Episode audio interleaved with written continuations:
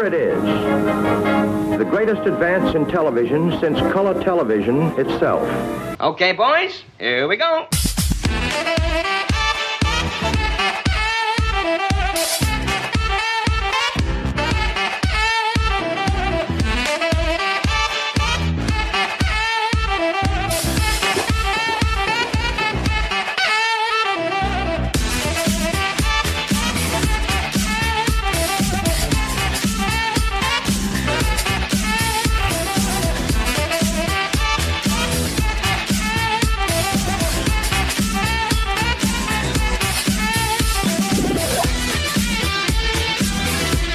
Up, everybody, and welcome back to Not a Bomb Watches Cowboy Bebop. This is episode eight, and I am one of your hosts, Brad Anderson. And with me, as always, is the man that will shoot you down with his love gun, baby, Troy Sauer. Troy, thank you for joining us. How are you doing, sir? Are, are we doing like kiss references today? Is that what Let's we're going kiss for? for you. Yeah. Oh, good. Good job. You got the kiss Well, reference. f- I love Kiss. Are you kidding me? I just, know you I just saw I Kiss know. in concert like two weeks ago. Heck yeah, man. it's kind. It's kind of like that's why I picked that for your intro. Sweet. Yes. Thank you. Um, and also with us, you know he packs a chainsaw. He'll skin your ass raw. And if his day keeps going this way, he might break something tonight. He is Sammy, and he is from the GGTMC. Sammy, how are you? I'm good. I'm good. If I'd have known you were gonna give me that intro, I would have shaved off everything except the chin hair. Oh yeah, wear your backwards hat. Yeah, or my backwards Yankee hat. Yeah. yes, I would have done that. You were technically still on hiatus, but you, we you can't seem to get away from us. So No, that's awesome. Yeah, yeah. I'm the uh, I'm the most busy person on hiatus I, I know, I know. I've ever been. I like No, your I, mean, like you your know, hiatus. Yeah.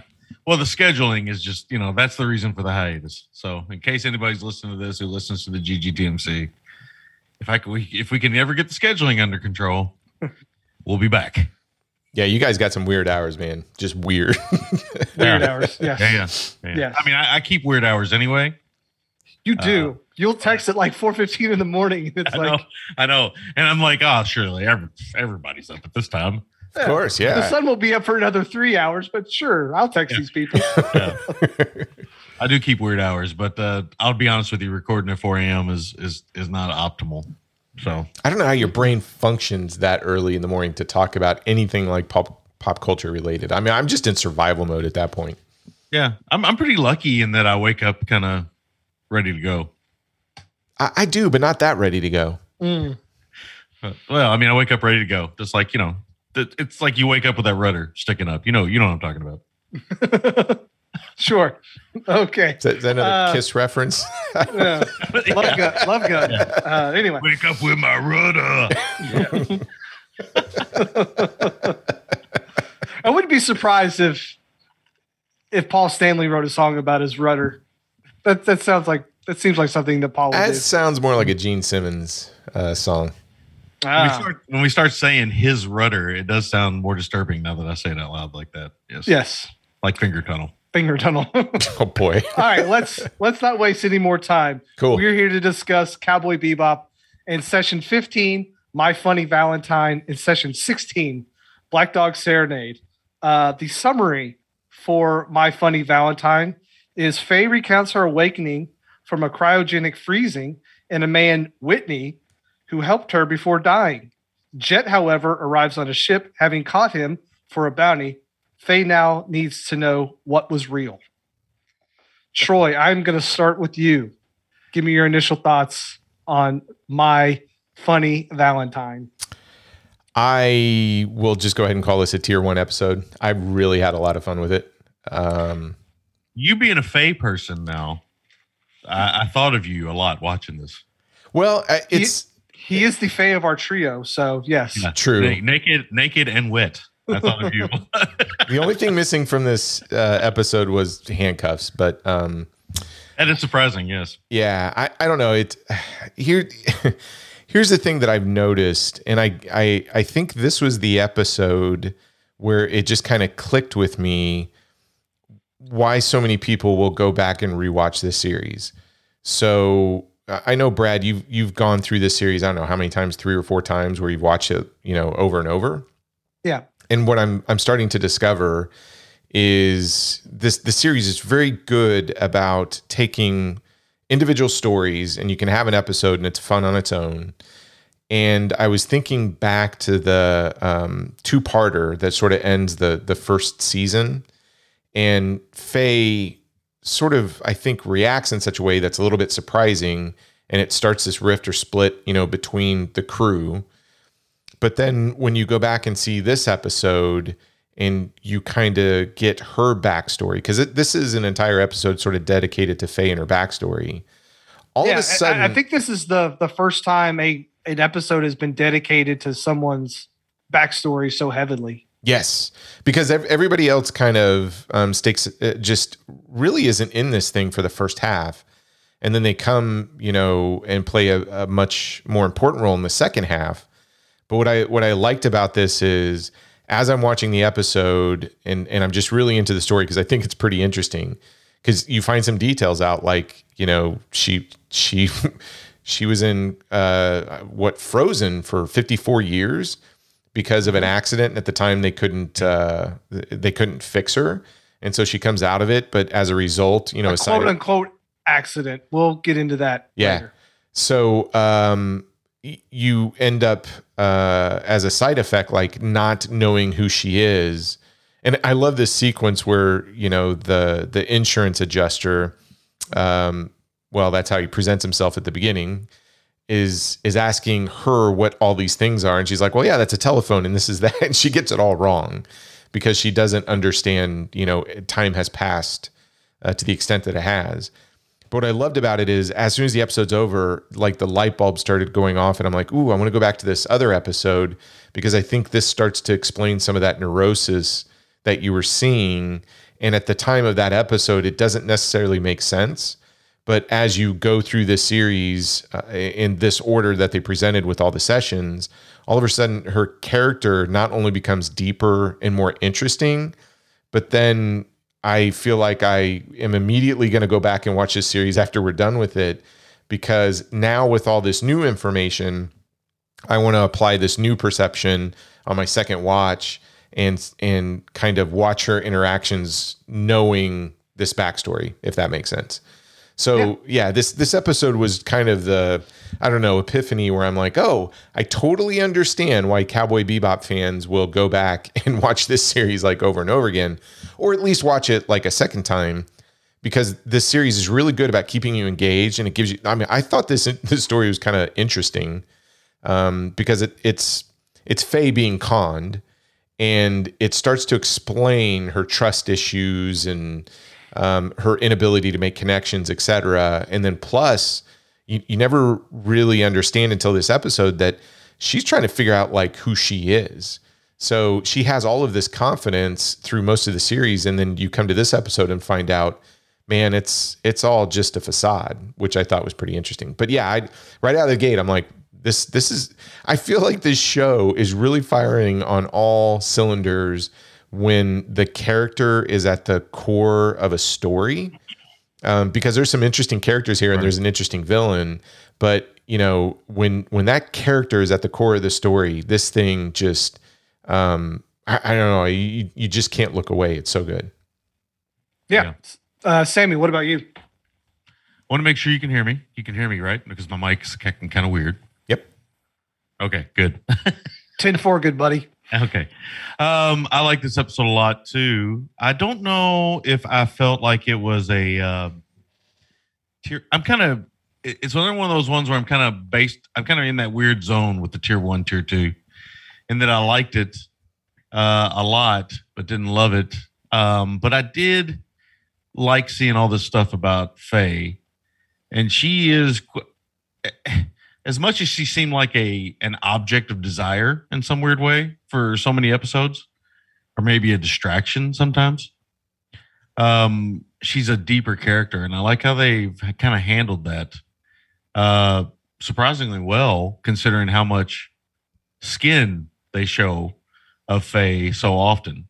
Uh, it would be easy to kind of like even just look at the stills on IMDb for this and think, oh yeah, it's definitely Japanimation, it's definitely anime uh, but it's a little deeper than that. I mean, it's it's it's got some sensual and kind of salacious kind of stuff going on there, but it's not tasteless, if that makes sense. Um, and I think I, I like that. It's adult themes. The show seems to be heading. uh, You know, I guess this would technically be the second season, but it seems to be heading into a more. It seems to be maturing into a more adult themed show. Um, I say that because I know we'll talk about it probably more when we talk about the next episode, which I just watched an hour ago. But um, yeah, it's been one of them kind of days. But uh, but You want uh, to break something tonight? yeah, yeah. Uh, talk about the he said, she said. oh man. Anyway, um, I, I I liked I liked a lot of elements of it, but it it kind of felt it's kind of one of those weird episodes that kind- felt kind of wacky too. Like it felt kind of kind of off kilter, and I don't know why those those I don't know why I want this show to be so serious sometimes. Um, I just want to say that I I don't I don't know what it is about me. Sometimes I wonder because sometimes there's certain things. I guess it's just a subject, subjective thing for all of us, but there's moments when I want this show to be dark, and it seems to me like I enjoy it when it's at its darkest. Now there are some dark elements to this story. Obviously, she's been frozen for 54 years. That's pretty dark. Yeah. Um, but and the doctor's a pretty dark character. No pun intended there. Oh, yeah. Uh, I realized when I said it out loud that some people might take that the wrong way. That's not what I mean. But I mean, it's just like, you know, an evil doctor type of thing. And then you get this bounty hunter guy. So, my favorite aspect of this story is this I don't know if he's a bounty hunter or what he is. This guy that takes her on. he's a lawyer, right? Isn't Oh, he a um, lawyer? yeah. Whitney? I don't know. He, he just seems like a grifter altogether. Yeah, he- Yeah. he's a lawyer for the insur. He's a lawyer. At first, you think he's working for the insurance company as a representative. Then he's a lawyer. But I, I agree with Brad. You, you know, towards the second half of the episode, when he gets his fat implants, you're like, oh, he's a grifter. Which fat implants had me chuckling Yeah, the I mean, time. To me, that's what he felt like. He felt like a grifter more than anything. Like Yeah. he just kind of moves around and he does whatever he can do to survive. And um, I liked his character a lot. And I don't know why, because usually those kind of skeevy characters, like I don't really, I, I don't identify with him, but I think I like that he's so full of, well, crap. I mean, he's just totally full of it. And that was a nice touch for this character because when we first see him, he's kind of he's almost kind of debonair. He's almost kind of like this. He sim. I mean, for an animated character, this kind of good looking, kind of macho, kind of manly character, almost basically like any stereotype, stereotypical anime character. Yeah. But then from what I've from what I've read, he was supposed to be based off of George Clooney, like his look. really? Okay. Yeah, yeah. Um, I mean, I guess I can see it, um, but I like the the arc of his character, and I like how it related to Faye, and I like the comedy that came from their banter. Um, I like the episode quite a bit. I just I just don't know. I don't know. I, I think it's a tier one episode. I think it's one I'd have to watch again, but I, it's still really good. And uh, I know we say this, and I know we probably sound like a broken record at this point, but I am continually surprised by how this show manages to kind of reinterpret itself. Um, because I really thought on surface I knew what the show was. And I'm continuing to find out that I have no idea what the show is. And uh, I can see why it's become the kind of cult show it has. Yeah. I, a, you know that's that's the thing I, I guess what i really love about this show is you think you've got a character pegged just because of all the other you know media that you watch or stories etc and I, i'm with you sammy i'm surprised that it seems like every so many episodes somebody comes up with a bit of information or acts in such a way and it doesn't seem like it's going against the base character it seems like it's adding this extra layer of authenticity, but also questions. So I, I, I'm just constantly amazed at how good the writing is because you get, I don't know, it's it's like peeling back an onion, right? You get another layer, another layer, another layer, and you think you've got these people figured out, and you just don't. But what's amazing is you get to that fourth or fifth layer, and then all of a sudden that layer that you, you know, peeled back four or five layers ago, it makes sense now, like why that's there. So I, I just um, I'm becoming more well i mean when we talk about the next episode too th- these characters i'm just becoming more and more fascinated with so uh, I, I i know we might talk towards the end about the new trailer and some of the live action stuff but i can totally see like of all of the i don't know pop culture stuff out there or franchises etc i can totally see why some fans might get upset about a remake or reimagining or something else because if you've watched this series multiple times, you get that close, and and the writing is so good with these characters. I could totally understand why you feel I don't know violated that somebody would come along uh, and try something different because I, I don't I don't know. I'm the, the other thing I kind of recognize about this episode is I don't know if I'm gonna like the the whatever Faye that comes with the live action one because I really like this character. I, I think this character is super deep. Yeah, yeah. Um, initially, for me, I remember kind of being blown away. Not blown away. That's a bit of a stretch. Just liking the the sort of the sci-fi tropes that go on early with this episode. You have cryogenic sleep and you have memory loss. Like all those are sci-fi tropes. Um, and then you have like this weird sort of point of view from Faye looking down with the doctor like kind of up in her breast a little bit and immediately you know that that guy's no good. Like Yeah. that is a, He's not up in him a little bit. He's right oh, up yeah, in all him. of Yeah, them. he's, yeah. he's all over. Yep. yeah. Uh, Yeah. He could he could lick those beads of wetness off there. oh, oh, so gross. 54 year old defrost. Uh, yeah, phew, boy. Just imagine like how like Oh, I did. I I've so, I remember I remember like being in college or being, you know, younger and sleeping for like 12 hours and like Um. When you got up you're like my body hurts so much because I haven't moved for 12 hours. Could you imagine what you would feel like after 54 years? I I don't know. But anyway, um A combination of 54 years, your body's aching, and it's potentially there's a potential that your skin tastes like freezer burn. So if you ever had like like freezer burn meat, Yeah. oh yeah. Yep. oh, Yep. Um whatever. I, I also think I also call this the episode of assholes. Like everyone in this episode besides Faye is a huge asshole. Um, and they're trying to take advantage of her, which kind of makes me wonder. So, do we think that Faye actually had an accident, or are they just scam? Is this just a huge con Well, they to make get money out of her? they make reference to the astral gate, like she's a victim of an astral of her- gate explosion. so all which means like all of her records are destroyed. So there's no way to really go back and look. So they have this girl who they're able to cryogenically freeze tell her that she was in an accident. Well they say that they didn't know that amnesia was a side effect but i think it's kind of hinted that they kind of knew but maybe not as much.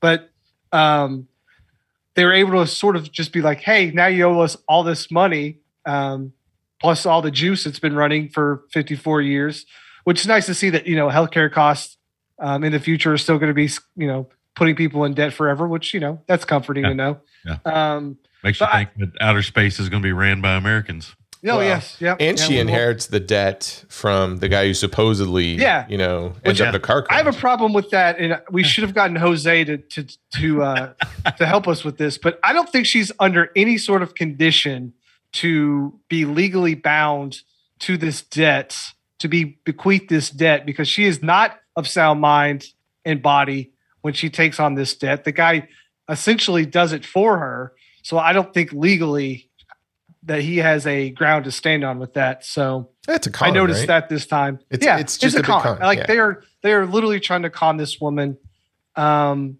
and it it immediately it comes to a point where we know why Faye has all these trust issues, especially with men. Uh, that you know she she wakes up has no idea what's going on. There's this man who is much older than her that she needs because when she wakes up, she has nothing, knows nothing. There's a guy there who is inspired by George Clooney. Um, he is significantly older than her, and um, he kind of takes her under the wing. And then there's that weird scene where she's buying a dress and he's looking at her so like fondly, and it's like, dude, you're you're her dad, okay? You're her dad. I know she's plus 54 years old, but she's essentially 20 at this time. So Yeah. stop it. Uh-huh. Um, I, I gotta ask: Is this is this ER George Clooney? Is this I, I Syria sure. Syria uh, George Clooney or whatever? Sy- what it was? What's Syriana? Syriana? No. I mean, I don't know. I'm trying to think what what Clooney is this because I'm I'm running images of him through my head, and I don't know where I'm getting. I don't know where they're getting the Clooney from. Batman and Robin. It's, he's got the bat nipples. Batman, oh boy. Well, I, I have a question for you guys. So I love Spike's reaction because she's she's telling this whole story to Ein, which I like. I, I like that she's going. I mean, she's trying to make sense of this by talking to a dog, right? yeah. And, we've all done that before. yes, absolutely. Twenty minutes ago, I did it. Yeah.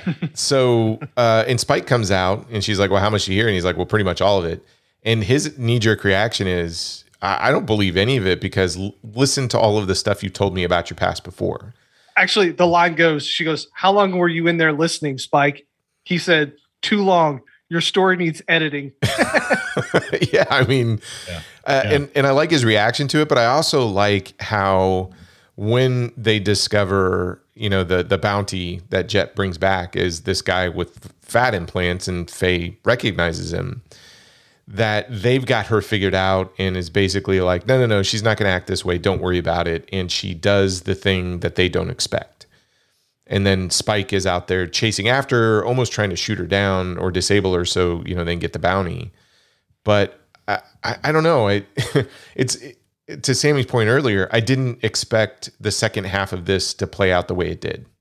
I, I think Faye reacts because we've known her to be kind of flighty and we know they have a past. So initially, when I saw this episode, I was wondering, okay, is she going to turn him in? And I, I kind of logic my way into saying, I think what she was doing was if he would have been able to provide some information about her past, maybe she would have let him go but he doesn't know anything about her essentially at all. And she's basically kind of out for revenge at that point in time. And he's no good to her now. And so they get whatever small bounty they get from him. But yeah, I, I, I think if he would have been able to enlighten her on any sort of past of hers, she might have let him go. But other times I think maybe she wouldn't have because this guy literally took advantage of her and passed all of his debt to her on top of the debt that she already had. And that's why we know like she goes gambling and does all this stuff. So um it man, it really fleshes out this Faye character a lot. Um It does. yeah. I I honestly think this is like one of my right now where we are now. This is like a top 5 episode for me. I I love this episode and I think it it does something to a character like Sammy was saying. It would be so easy just to make this the superficial you know anime girl character but she is so deep and has so much going on that you kind of where we are 15 episodes in you're like this is the most complex character in the show that we know so far and uh you know faye might be my favorite character um so to have a character that you initially see like sammy was saying in screenshots you're like oh i know that character but when you invest time with it you're like oh no this character is way different than i would have ever expected um Yeah, Yeah. Yeah. I mean, she looks in screenshots, and then on the surface, you know, I thought, you know, I've seen this in Overfiend, right? A little different. Yeah, totally different. I love that she uh, at the end draws eyebrows on Ein with that black marker. like she, Oh yeah, I love that too. that was Well, yeah, because that was like her whole catalyst for the story is that Ein looked like Whitney, yeah. um, and that was why she kind of kicked off this memory of of this guy, which is funny. So Well, and it, it makes sense based on her and Whitney's uh, exchange in the prison and her reaction to what he says to her. And so uh, I, I don't know. It's just it, it- I- that term chef's kiss like that that little image of her taking a nap i'm taking a nap with eyebrows that she drew on him i'm like that's perfect i mean it's Yeah. it's those little things that this series does that if you're not paying attention you're missing out on the the the nuances that sort of enhance the story that's that's being told Yeah, it's like most things with a dog. It, you ton, you kind of find out that the dog is the most sane character on the. Possibly the, show. smartest. Yeah, And you know, Edward's still kind of hanging out, being Yeah. kind of funny. Like the the whole fish thing, I thought was pretty funny at the very beginning. Um, it, you know, we've come to know this show to revolve around Spike, and Spike like literally is pretty much nowhere to be found in this episode for the first you know 14 15 minutes and then at the end he kind of comes along but this is a Faye episode Yeah, I, Um, don't- I don't know about that. I mean, I would have thought that initially, but uh, when you take a step back and look at how many episodes we've seen, this has done a really good job of giving equal weight to all the characters. Because I would have been with you, like, hey, if you if you were just talking the first five episodes, this is sort of a Spike and Jet kind of thing. I But think no, I think it's just how it's sold. I think this is Yeah. sold as like a like a Spike show um, with these other casts of characters that go along with it. But it's a crew. It's a like It's an ensemble piece. ensemble. 100%. Yes, Yeah, yes. absolutely. Well, I mean, that's kind of the feel I get from the live action thing, right? I mean, it feels like they might be selling the Spike character more heavily. If for me, it feels Yeah, like, I, I feel like John Cho is like the biggest draw. Everyone, most people know him. Right. Um, so you know he's the biggest name of the show for that character. So no, I get it. I get why they're doing it, but man, this is a great episode. Just a great episode. I even, you know, initially when I saw it and the guy escapes and his car blows up, the first thing because we've seen stuff before, it's like that guy's not dead. We didn't see him die. Yeah. We know he's coming back. Um, but did I anticipate him coming back as a fat guy because he got fat implants? No. Like that's just like okay. To Sammy's point, like sometimes it goes a little absurd, but that was just kind of awesome. I loved it. It's like he ate the same cat food that fat cat ate. yeah, Yeah. he wasn't Exactly. floating in space. Uh, yeah. I, Um, didn't, I, I didn't even catch. I, I got to be honest with you. I missed the fat implants. I didn't even think about. it. I just thought maybe he got older because it, you're kind of playing with time here, and I thought maybe he just ate a lot of cheeseburgers or something. You know, I only didn't- three only three years had passed, so he was living life well. If, Yeah. if you know he kind of got that plump. yeah. Uh, boy, well, give me give me three years and let me have free reign. challenge accepted. Three years, uh, I can I can do a lot of damage in three Yeah. I was gonna say me Awesome. too. I know I can. You got that cheeseburger with the grilled cheese The grilled bun. cheese yeah, you years. Yeah, that or your heart will explode. But you know, one or the other. We'll go for it. Oh yeah, Um, duck fat tots and that cheeseburger and apple pie every day. Oh yeah, I'd look like that guy in like a year. Yeah. Milk- milkshakes for breakfast, lunch, and dinner. Yep. I mean, yeah. Okay. Does anyone else have anything to say about this episode? Because I really want to talk about the next one. Let's go. Okay. Good. Uh, the next episode, Black Dog Serenade. Jet and his old ISSP partner team up to take a prisoner transport ship that has been overtaken by the prisoners. Uh, one prisoner aboard has a history with Jet. Jet finds out he was really uh, how he really lost his arm and how and why his partner betrayed him so many years before. This episode is called Black Dog Serenade, aka Con Air, because this is literally Con Air. But uh, yeah. Uh, Sammy, I will start with you this time. What are your initial thoughts on Con Air, Cowboy Bebop style? Well, so this one, uh, this is a Jet Black episode. So, in in a way, and yeah, no, it, it mostly is. It is, and uh, I was immediately drawn to that because he tends to be my favorite character on the show. Um, and it's it's another one of those kind of romantically violent and kind of morose, melancholy type episodes. I'm trying to use. I'm gonna try to drop as many words as I can here. Hey, like a th- thesaurus over Yeah. here. Just, But uh, it, it, it's, hey Siri, what's another word for sad? Go on, Professor. Don't listen to him. it's Sammy. no, the uh, it, it's um, it's it's one of those episodes that I really enjoy. So this one really kind of ups the ante on on uh, the violence a little bit. I think this is the most bloodshed we've seen, maybe. Oh, when that guy gets his throat cut, I mean, he is a gusher. Yep. Yeah, it's it's uh as we used to say on the uh the uh, Gentleman Guide to Midnight Cinema, the show that's on hiatus. Uh, you know those high pressured Asians. Uh, that's what he was because the the blood just sprays out of his neck. It was a very Uh, like crazy 88 fight thing going on there. So I like the kind of film noir elements again, kind of creeping back into the uh, the show. It's really nice. The flashbacks are good. We get to see Jet Black, uh, a non cybernetic Jet Black. Uh, so it's it's very cool that he's managed to keep the same beard over the years because that's a pretty interesting way to grow a beard. I've I, I've often thought maybe I could pull that off. I just got to. I think you can. I, you know, the more I look at uh, this, I, I think you should start, you know, shaving your beard that way. And trimming bonsai trees and you know, Yeah. yeah. Um, it, it's it's an interesting episode because we're introduced to this partner. I think his name's Fad, I believe. Uh, I think I thought it was Tad when I was watching the show, but I think it's Fad. Yeah. And then it's weird because on the subtitles, I believe they call him Fat. Um, but it's Fad, F A D, Okay. or AKA Harvey Keitel. I mean, Yeah. I think Yeah, it's it's- Harvey Keitel. Immediately when I saw him, I was like, "Hey, it's Harvey Keitel." that was my first thought, and uh, he, It's- he it's looked a lot like him. Yeah, he looks a lot like him. And this is another interesting thing about the show.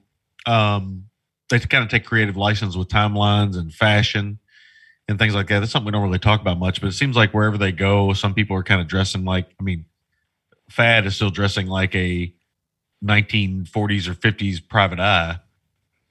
Um, but Jet Black is a cybernetic ex cop now slash bounty hunter. So it's like he clearly has not moved on, or he lives in some area where, you know, that is the way the world is. And Jet Black's went out there and, you know, he's listened to too much Kiss or something. and uh, now he's dressing like a wild man, like those hot MILFs at the Kiss concert. That's right. Uh, nothing wrong with that. No. no, Um, Show me your But- AARP card. That's right. Show me your finger tunnel. The, uh, oh boy. the uh, anyway, um, I like the again. The, there's a romanticism to the violence here, and almost a it's almost a heroic bloodshed type thing. Again, that's kind of crept back into the show here.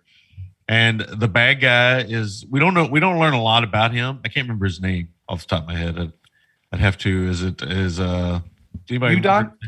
U- Udai? Is that his Yeah, name? you yeah, you die. You die. Yeah. Uh, yeah, you die. uh, I get it. The um, he is maybe one of the more sinister characters that has been on the show. I mean, he seems like a, just an outright killer. Like you don't get a whole lot with him, but it seems like all he enjoys doing is killing. And there's a really great moment with him in the beginning. And And- wasting Dom Perignon. Yeah, wasting some Dom Perignon, and then uh, dealing with a bunch of uh, prisoners who don't have any teeth, and uh, this cargo ship that is it- it's a misguided plan altogether. And then Jet Black gets involved, and he and we find out something. We find out a little bit more about Jet Black again.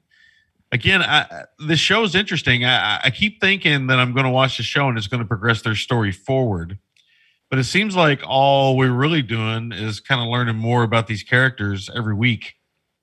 And obviously they're building or at least i think this is my theory that they're building toward this big climax with our main heavy.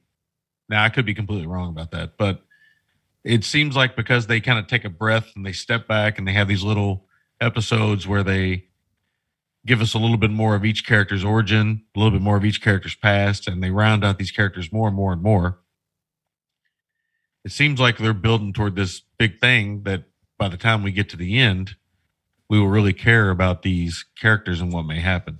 And I don't know, I can't get a feel if it's going to be tragic, if it's going to be heroic, if it's going to be tragically heroic. I, I mean, I just can't get a feel for it right now. But I, I, I, I still think that's an interesting way to do a show um, because a lot of shows, you know, they, a lot of shows are situations, right? Not just sitcoms, but even hour long dramas or even like something like Firefly, something you guys have talked about a little bit when you talked about Serenity. Mhm. You know, they had a mission each week, right? And these guys kind of do on Cowboy Bebop, but they kind of don't. They kind of just fall into things a little bit.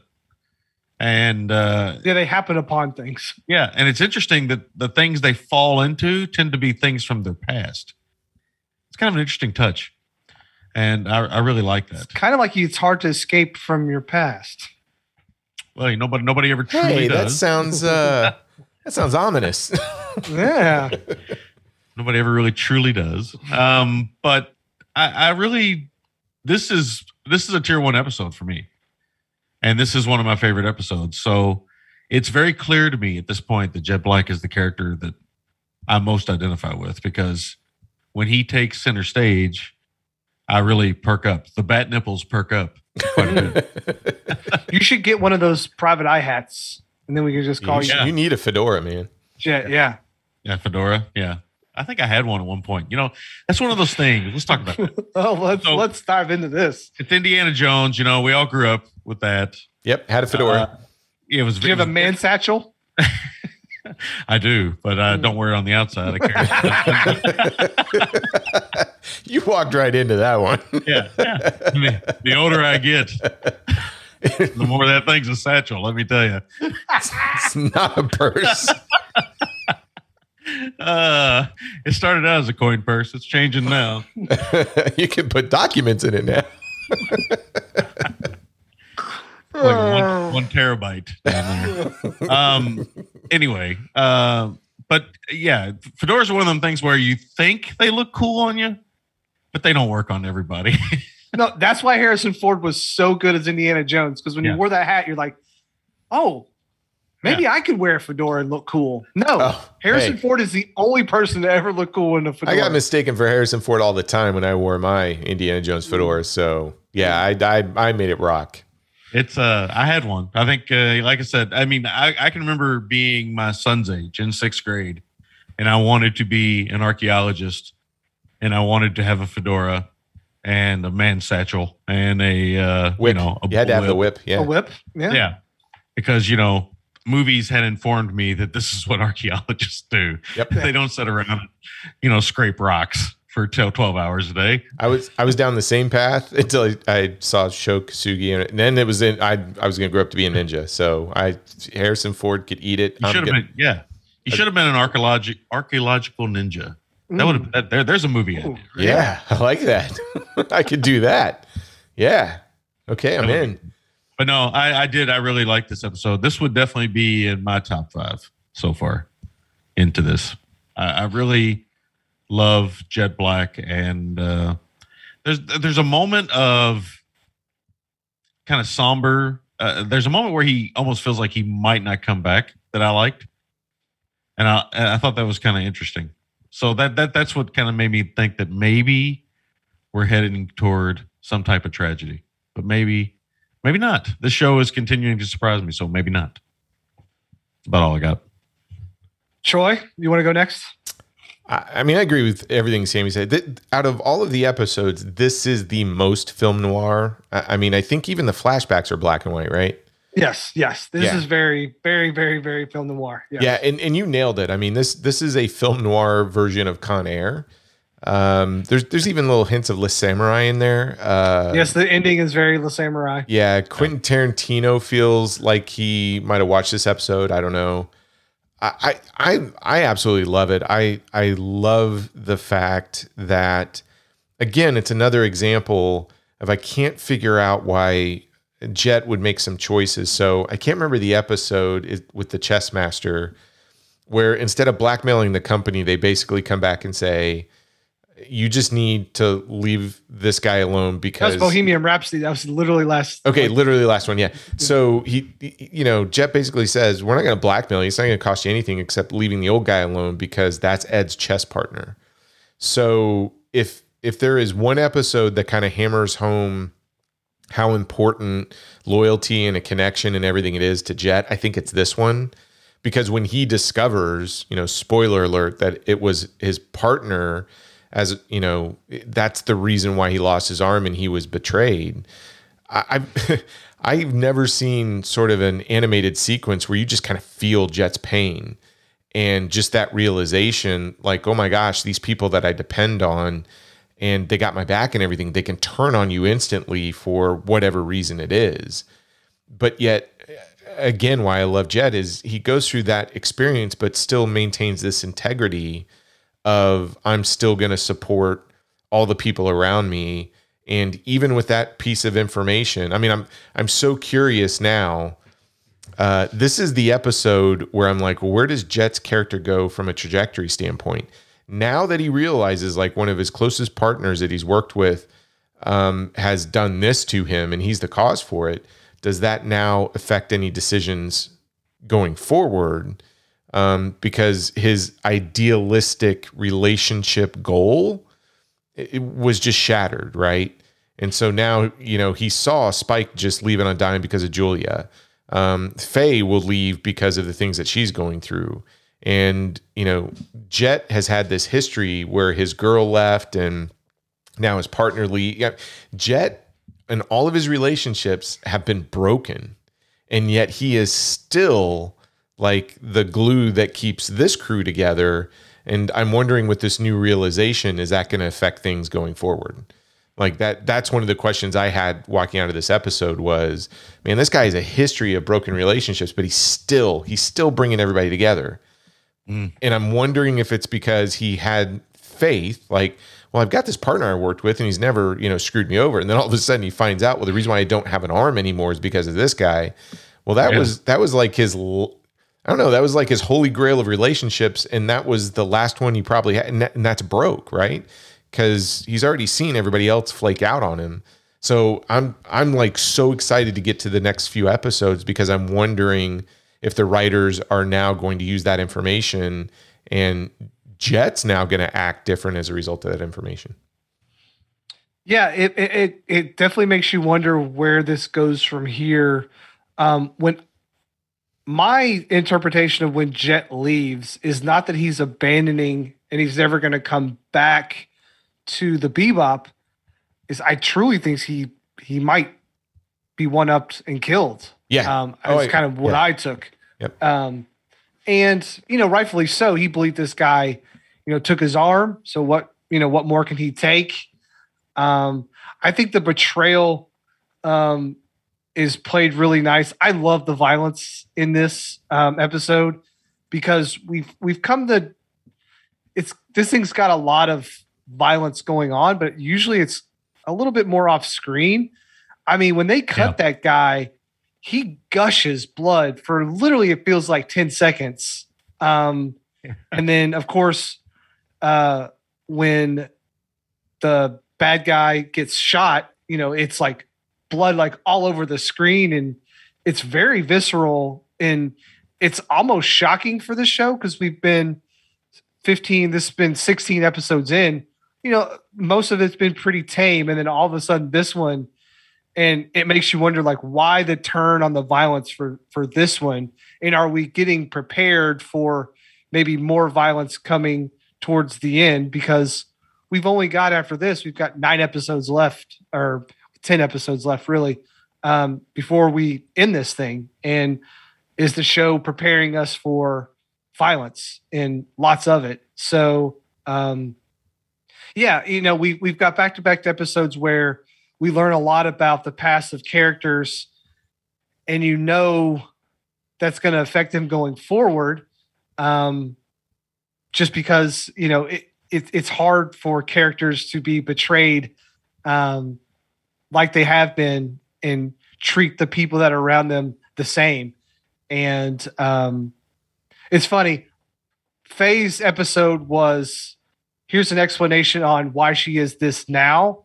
And then this one is here is Jet learning something that is going to affect him going forward. So it's funny how they they they kind of give people a you know a backstory, but one person it's here's why they are now.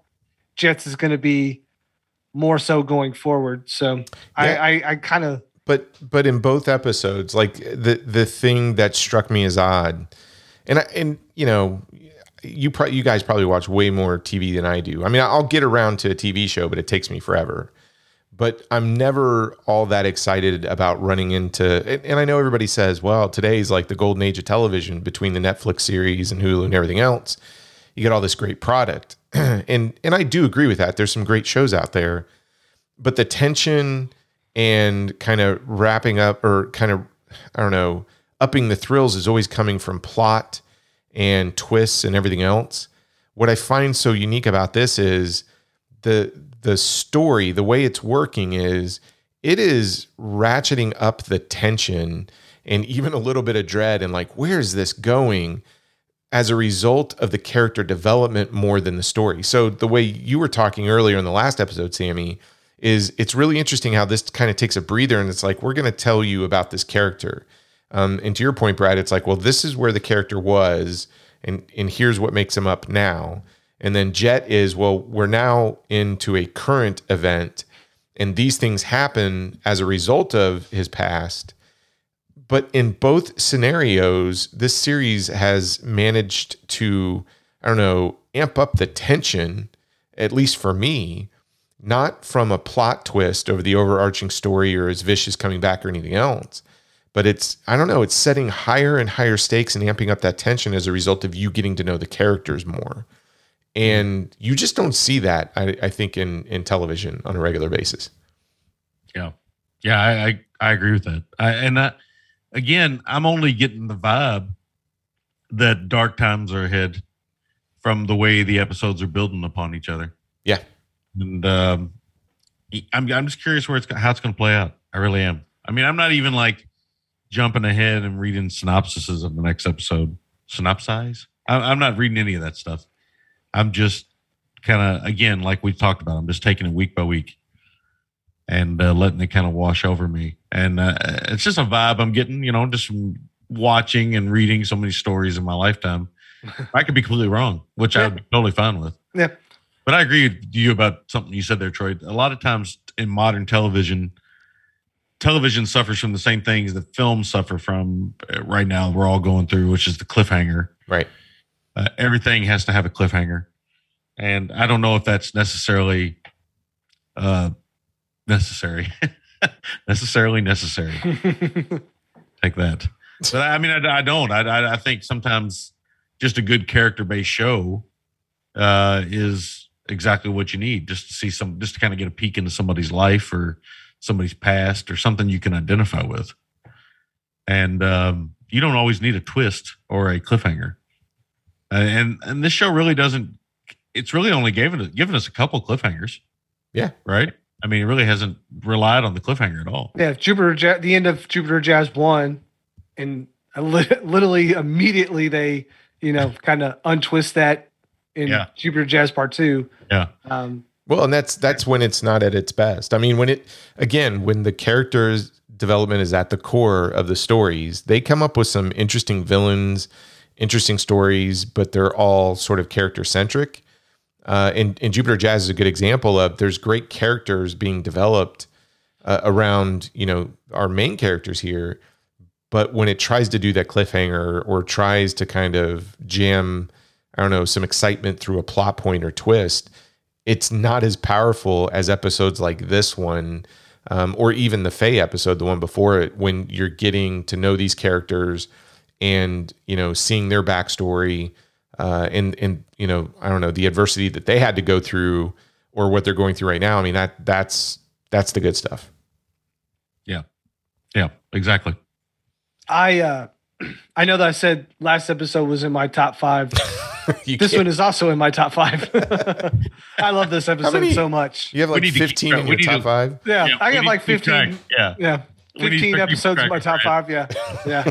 I look, man, once you go back and you see these, it's it's kind of hard to separate them. Um, but I, I just love the violence in this one, the jet stuff that we get, Harvey Keitel, Con Air. I mean, it's just got it all for me, man. Um, if we only had like a Nicolas Cage guy, then I would be pretty happy. So This is this 20 minutes is better than all two hours of Con Air.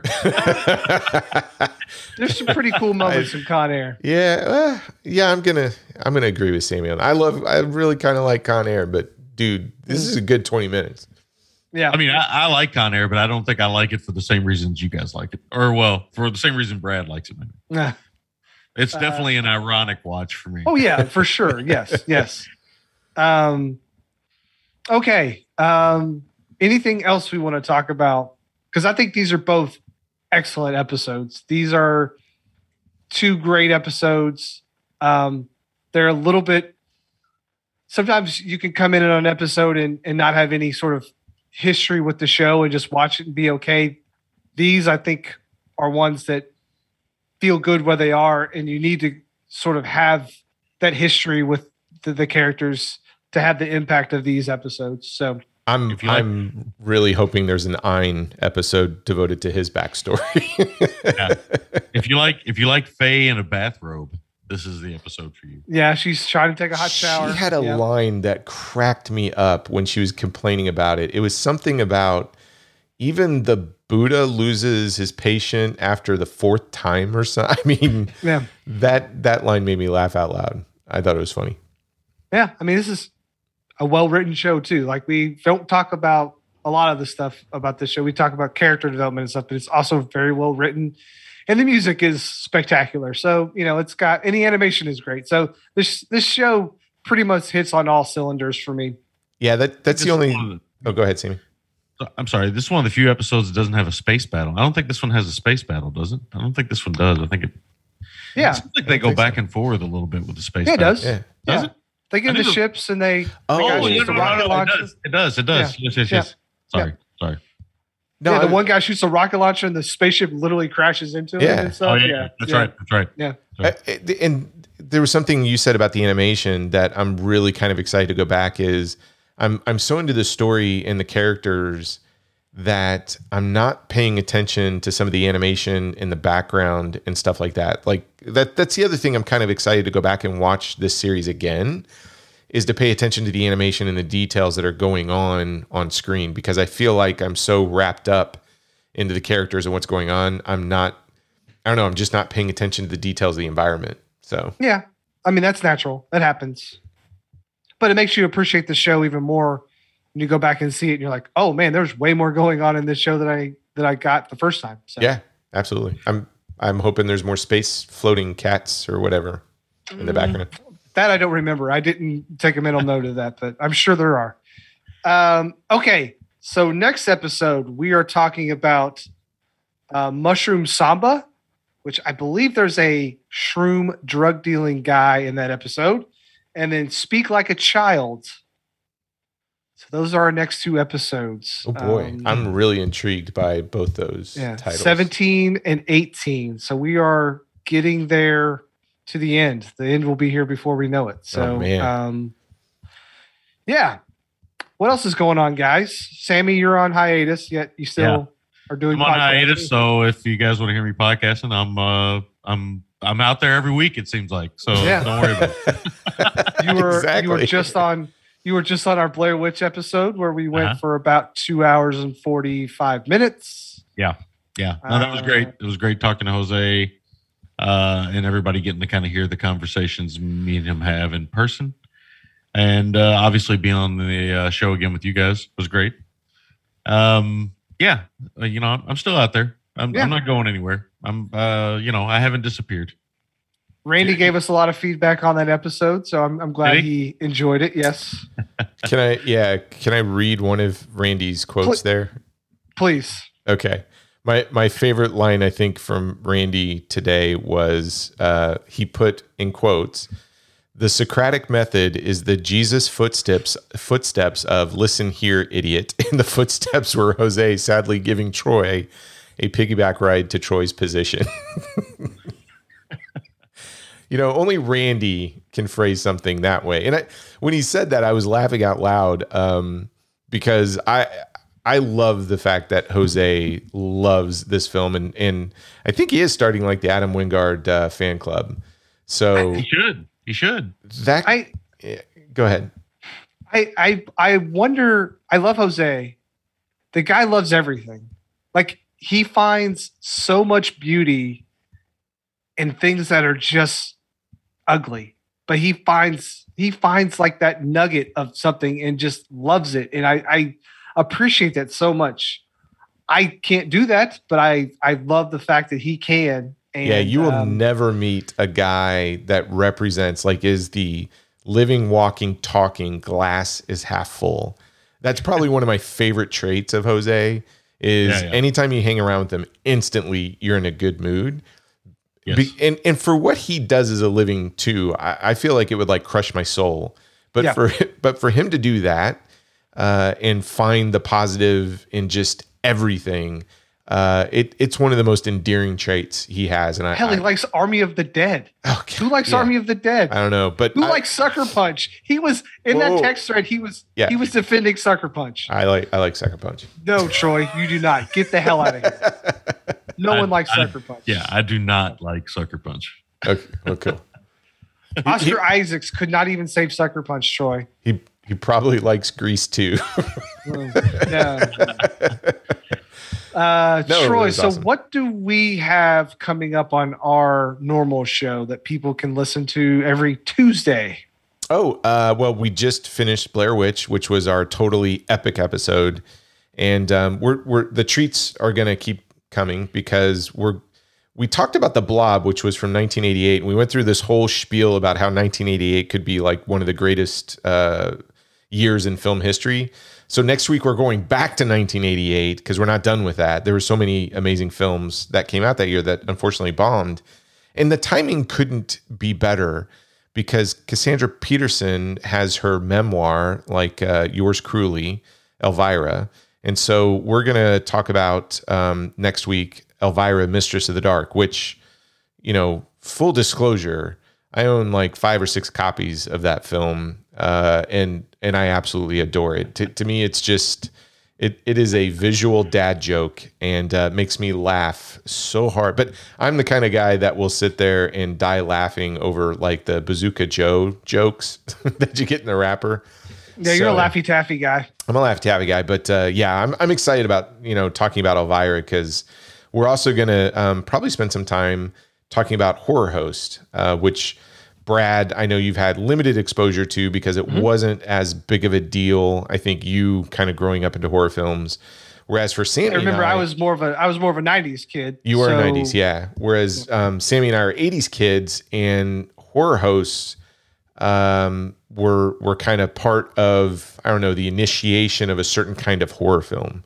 So we're gonna we're gonna spend some time on that because I I uh, we're just gonna have fun talking about Elvira, horror hosts, and then um, you know cheesy 80 films. Yeah, I can remember Elvira, Joe Bob Briggs, and Rhonda Shear on USA Network, and then Captain, what was his name? Cap that the other guy was on USA. Oh Captain Lou Albano. no, Captain. Oh, I know who you're Cap- talking about. Yeah, Yeah, I can't remember his name though. I can't, Can't either. Yeah, Captain I- Kangaroo. there wasn't uh, Stella. Um, there was cr- cream. Uh, there was one out of Kansas City. I don't know. I was. I got to sit back and go through my entire list because I think it was because of Elvira that I. Um, well, I grew up on one particular host out of Kansas City. Then there was Elvira. There's Joe Bob Briggs, etc.